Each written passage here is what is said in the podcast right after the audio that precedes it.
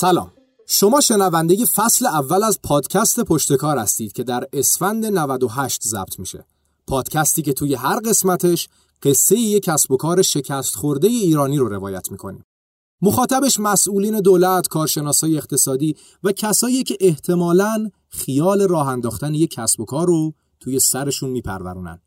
منبع این پادکست کتاب درد دل کسب و کارهای مردم با دولته که بنیاد توسعه فردا تهیهش کرده. قصدمون ناامید کردن آدم و از کار را انداختن نیست بلکه سعی می‌کنیم معضلات حاکم بر فضای کسب و کار کشور و انتظاراتی که از دولت وجود داره رو بیان کنیم.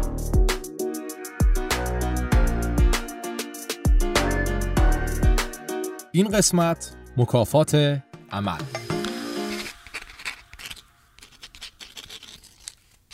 زگنر عزیز من اینجا در یک روز دلگیر بارانی نشستم و کارت پستال تو را می‌خوانم. نوشته ای که به زوریخ بیایم و سخنرانی کنم. چه انتظاری از یک خرابه قدیمی داری؟ من تمام چیزهای مفیدی را که داشتم به ذهنهای تازه و جوان بخشیدم و خودم اینجا با یک معده خراب سر و کله می‌زنم. مثل یک پوست خالی تخم مرغ میمانم. عقلم دارد فلج می شود و قدرتم کم کم از بین می رود تو ویل را در زوریخ داری که می تواند خیلی بهتر از من سخنرانی کند. تازه حافظهش هم مثل من خراب نیست. من دیگر فقط می توانم در دانشگاه بمانم جایی که حضور صرف را ارزشمندتر از فعال بودن می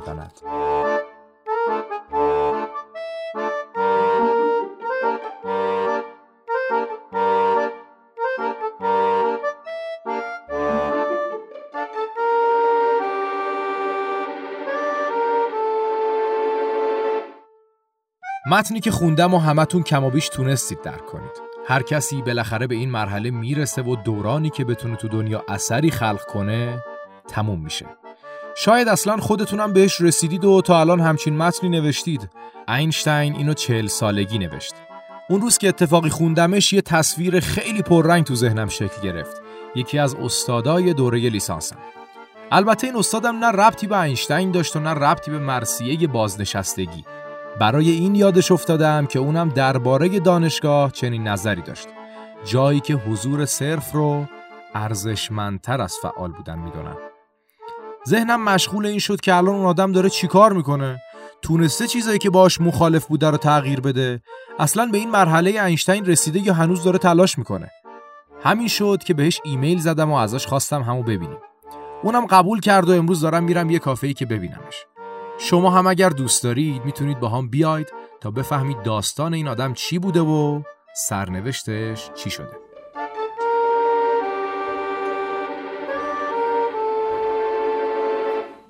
خب دکتر من ضبطم زدم. شروع کنیم دیگه کم کم. خب از کجا شروع کنیم؟ از همون اول اول دیگه. چی شد برگشتین ایران؟ ایران. خب چون بالاخره باید برمیگشتم. من رفته بودم درس بخونم نرفته بودم که انرژی و وقتمو برای اونا بذارم. سال 63 بعد از اینکه دکترای مکانیکمو گرفتم برگشتم اینجا و شدم عضو هیئت علمی.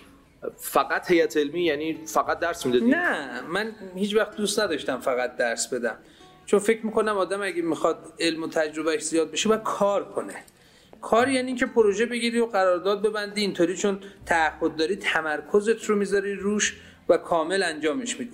ولی خب اون زمان این چیزا رایج نبود. ارتباط دانشگاه با صنعت خیلی محدود بود.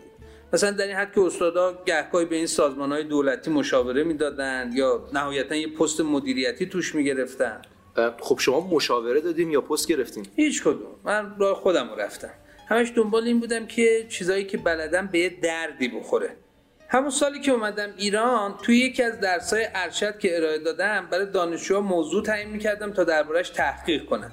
بعد دو سه ترم دیدم یه مجموعه قشنگ از تحقیقاشون درست شده که توش کلی اطلاعات مفید هست. به ذهنم رسید کار رو از همونجا شروع کنم نشستم یه فهرست براش درست کردم و به یکی از نهادهای وابسته به دولت که توی اون زمینه کار می‌کرد نشونش دادم. اونا هم خوششون اومد و گفتن چند تا از تحقیقا رو می‌خوان. پرسجو کردم ببینم چطوری باید تحقیق هایی که لازم دارن رو از دانشگاه بخرن. ولی فهمیدم این چارچوبی برای داد و ستد گزارش های پژوهشی وجود نداره. هیچی دیگه. نشستم شخصا باشون چونه زدم. قرار شد برای هر برگ گزارش 100 تا تک تومنی به همون بدن.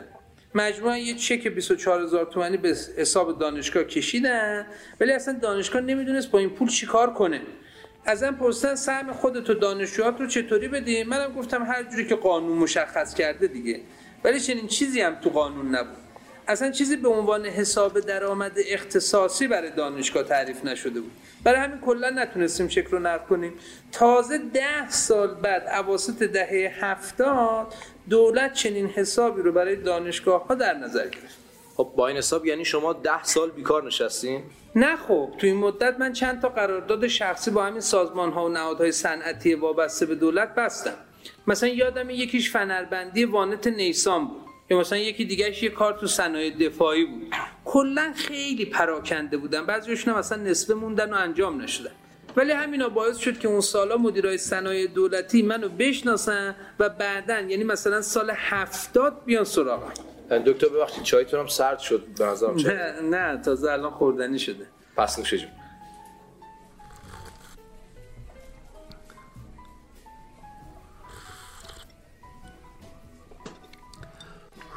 خب برگردیم سراغ داستان شما. داشتید می‌گفتین سال هفتاد بود. چی شد دقیقا؟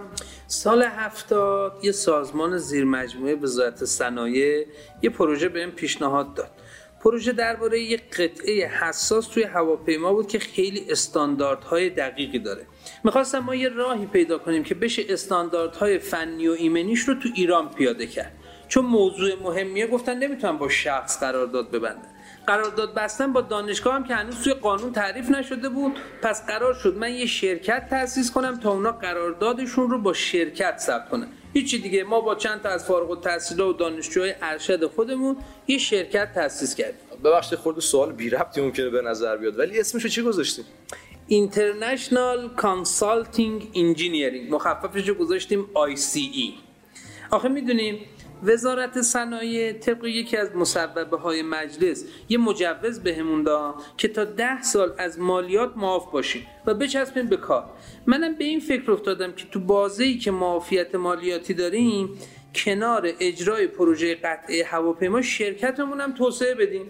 تصورم این بود که تهش میشیم یه بنگاه بین المللی برای مشاوره فنی و صنعتی. خب به نظرتون چرا نشدیم؟ والا دلیل که زیاد داشت. از سنگایی که آخر سر خود کارفرما جلو راهمون انداخت بگیر تا بیمه و مالیات. خب مالیات مگه معاف نبودین؟ والا ما هم همین فکر رو می‌کردیم. ولی همون سال اول که از اداره دارایی برای بازدید اومدن شرکتمون گفتم ما نامه معافیتتون رو قبول نداریم. برید اسناد مالیتون رو بیارید تا براتون مالیات تعیین کنیم. تازه اسناد مالیمون هم قبول نکردن. گفتن اینا جعلیه. ما خودمون مبلغ مالیاتتون رو حساب می‌کنیم. یه مبلغ زیادی رو هم برامون بریدن. دکتر چطوری؟ وقتی نامه داشتین و مصوبه مجلس هم بوده قبول نکردن؟ انگار اون مصوبه مجلس که باعث معافیت شرکت های مثل ما می‌شد یه آیین نامه اجرایی هم تو دولت داشت که ما ازش خبر نداشتیم. وقتی که آین نامه رو دیدیم فهمیدیم یکی از ماده هاش رو رعایت نکردیم. کارشناس دارایی هم دست گذاشته بود روی همین یه ماده و می‌گفت طبق این شما باید قراردادهای شرکت رو به دارایی اعلام می‌کردیم البته ما قراردادمون رو به دارایی گفته بودیم. فقط اشتباهمون این بود که تو قالب فرم ها و تشریفات اداری مخصوص اعلامش نکرده بودیم. هرچی به کارشناسای دارایی توضیح دادیم که بابا ما فقط همین یه قرارداد رو داریم. اصلا شرکتمون برای برطرف کردن این نیاز کشور تأسیس شده تأثیری نداشت. مثل مجرما با همون رفتار کردن و یه مالیات سنگین برامون بریدن. تازه نه فقط اون سال. سالهای بعدش هم دوباره همین بساط بود و همش باید مالیات می‌دادیم. شما چیکار کردید؟ یعنی هیچی نگفتید شکایتی؟ چه می‌دونم اعتراضی؟ چیزی؟ چرا؟ بعدش رفتیم شکایت کردیم. و کمیسیون به نفع شرکت ما رأی داد. ولی باز هر بار اداره مالیات اعتراض می‌کرد و کار به کمیسیون بعدی می‌کشید. خلاصه بعد از سه چهار سال که سه تا کمیسیون به نفع ما رأی دادن پرونده رفت کمیته فنی تا رأی نهایی صادر بشه. رأی نهایی هم این بود که حق با ماست و دارایی باید مالیات اضافه ای رو که ازمون گرفته برگردونه. ولی شعبه مالیاتی به همون پسش نداد و گفت این پول پیش ما میمونه که اگه سالهای دیگه به همون بدهکار شدین بدهیتون رو ازش برداشت کنیم حالا اون موقع اصلا پروژه داشت تموم میشه ما دیگه کاری نداشتیم که بخوایم حساب و با دارایی داشته باشیم. پول هم مبلغ کمی نبود. ولی دیگه ما از خیرش گذشتیم. تا تمرکزمون رو بذاریم رو کاری که باید می‌کردیم. ولی مگه میذاشتن؟ مشکل مالیات تموم نشده بود نوبت بیمه رسید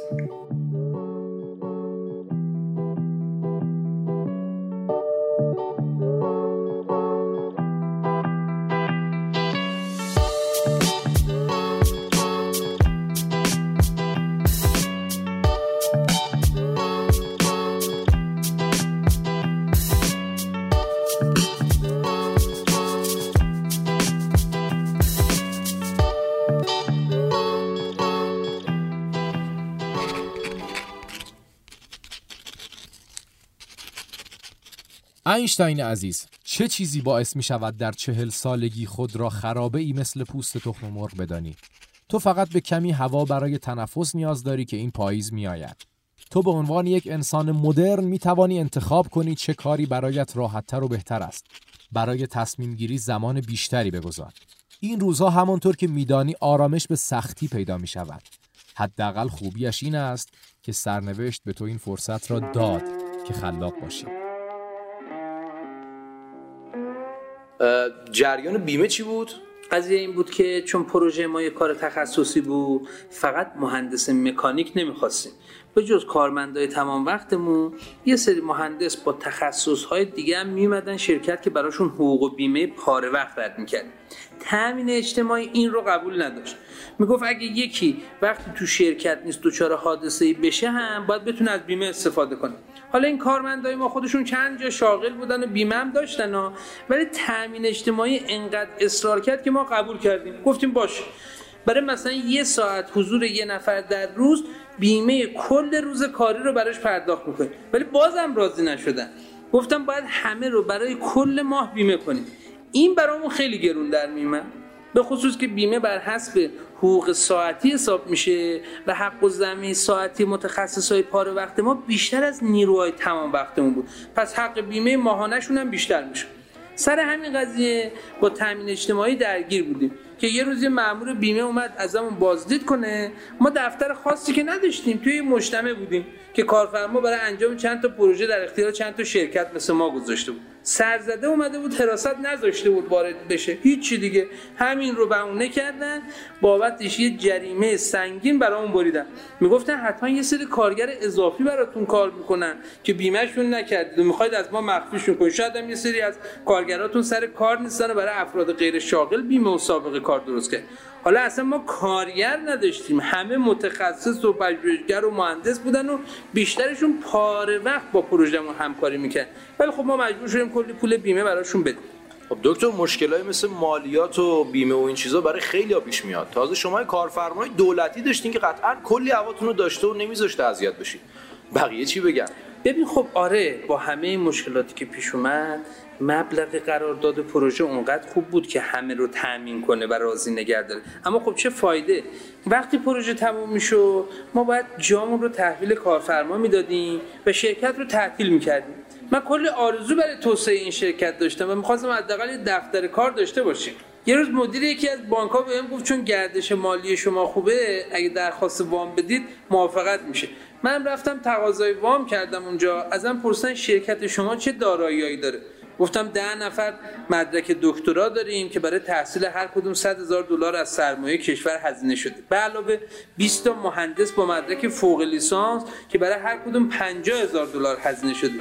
مدیر شعبه هم لبخند زد و گفت درسته ولی اینا ملموس نیست. چون وسیقه ندارید ما فقط می‌تونیم 20 میلیون تومن وام یه ساله بهتون بدیم. با سود 24 درصد. که خب اصلا ما نمی‌تونستیم همچین سودی رو برگردونیم. نهایتا هم وام نگرفت. پس اینطور که به نظر میاد وقتی پروژه تموم شد شرکت شما هم تموم شد دیگه. درست میگم؟ نه حتی کار به اونجا هم نرسید یکم بعد از اینا رئیس سازمانی که باش کار می‌کردیم عوض شد. رئیس جدید تصمیم گرفت قرارداد این پروژه رو لغو کنه. لغو کنه؟ آره لغو کنه. من رفتم پیشش گفتم ما پنج سال داریم روی این پروژه کار می‌کنیم بذارید تمومش کنیم. ولی اون گفت ما می‌خوایم خودمون پروژه رو انجام بدیم. من نمی‌دونم واقعا این خودمون کی بود. که ما رو جزبشون حساب نمی‌کرد. ولی خلاصه هر چی که بود آقای رئیس تصمیمش رو گرفت و ما موندیم و مالیات هایی که باید تا آخر اون سال همچنان پرداخت می‌کردیم. منم دیگه خیلی خسته شده بودم. از اینکه به جای کار کردن هر روز با یه دردسر جدید سر کله بزنم. اولاش برام مهم بود که یه کاری بکنم یا حداقل برای بقیه آدمای متخصصی که تو ایران کار می‌کنن یه فضای دلگرم کننده درست کنم ولی بعد از این ماجرا بیخیال شدم. مثل بقیه نشستم تا مدیریت یه پژوهشگاه دولتی بهم پیشنهاد شد. الان دیگه خیلی وقته که اونجام جایی که حضور صرف رو ارزشمندتر از فعال بودن می‌دونن. خب دکتر با همه این حرفا راضی هستین که برگشتین؟ ببین برگشت انتخاب شخصیه. ولی من در مجموع راضیم.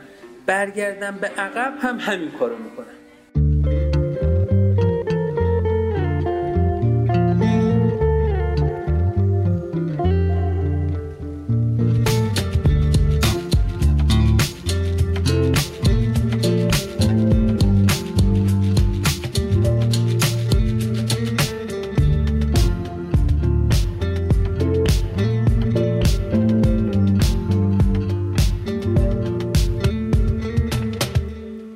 منم مثل شما داشتم تو دلم آرزو می‌کردم که آخر این داستان مثل قسمتهای قبلی نشه. ولی خب شد. آره ایشون دانشگاهی بود و فوت و فن مدیریت و شرکت و بلد نبود. قبول. ولی این کار که تجاری نبود. یه کار علمی پژوهشی بود. اونم به دستور دولت و برای دولت. ولی چون خلع قانونی همکاری پژوهشی با دولت وجود داشت مجبور شدن برن شرکت ثبت کنن در حالی که قصدشو نداشتن و مجبور شدن. دیگه بقیه ماجرا رو هم که خودتون شنیدید. درسته که الان این قضیه حل شده و اوضاع مثل گذشته نیست ولی هنوزم کلی قانون ناکارآمد وجود داره مثل هزینه سربار که باعث میشه صنعت میل کمتری برای کار با استاد دانشگاه داشته باشه. شکاف بین دانشگاه و صنعت و تبدیل نشدن علم به فناوری چه قبول کنیم و چه چشمامون روش ببندیم یکی از بزرگترین مشکلات دو طرفه. ولی انگار متوجه نیستیم که تو این شرایط آدمایی که کسب و کار علمی پژوهشی دارن چقدر مهمن و دارن ناامید میشن.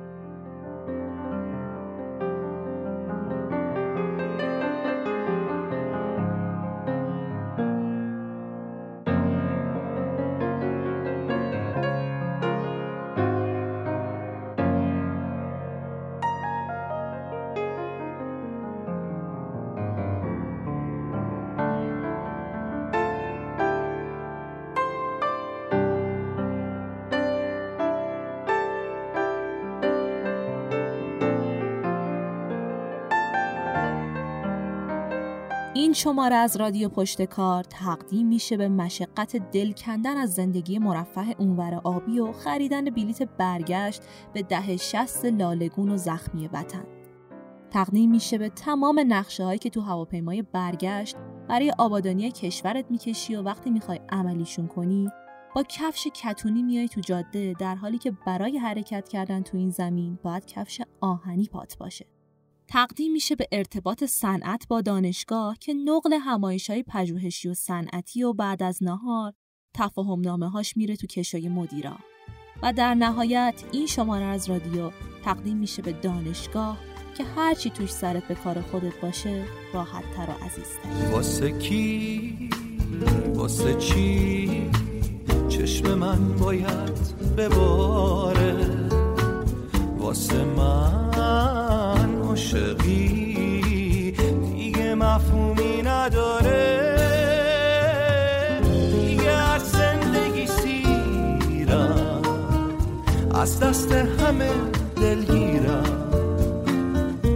یه روز از قصه و ماتم شاید دق کنم بمیرم.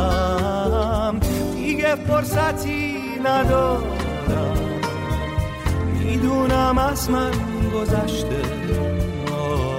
این همه قصه که دارم. بازی یه سر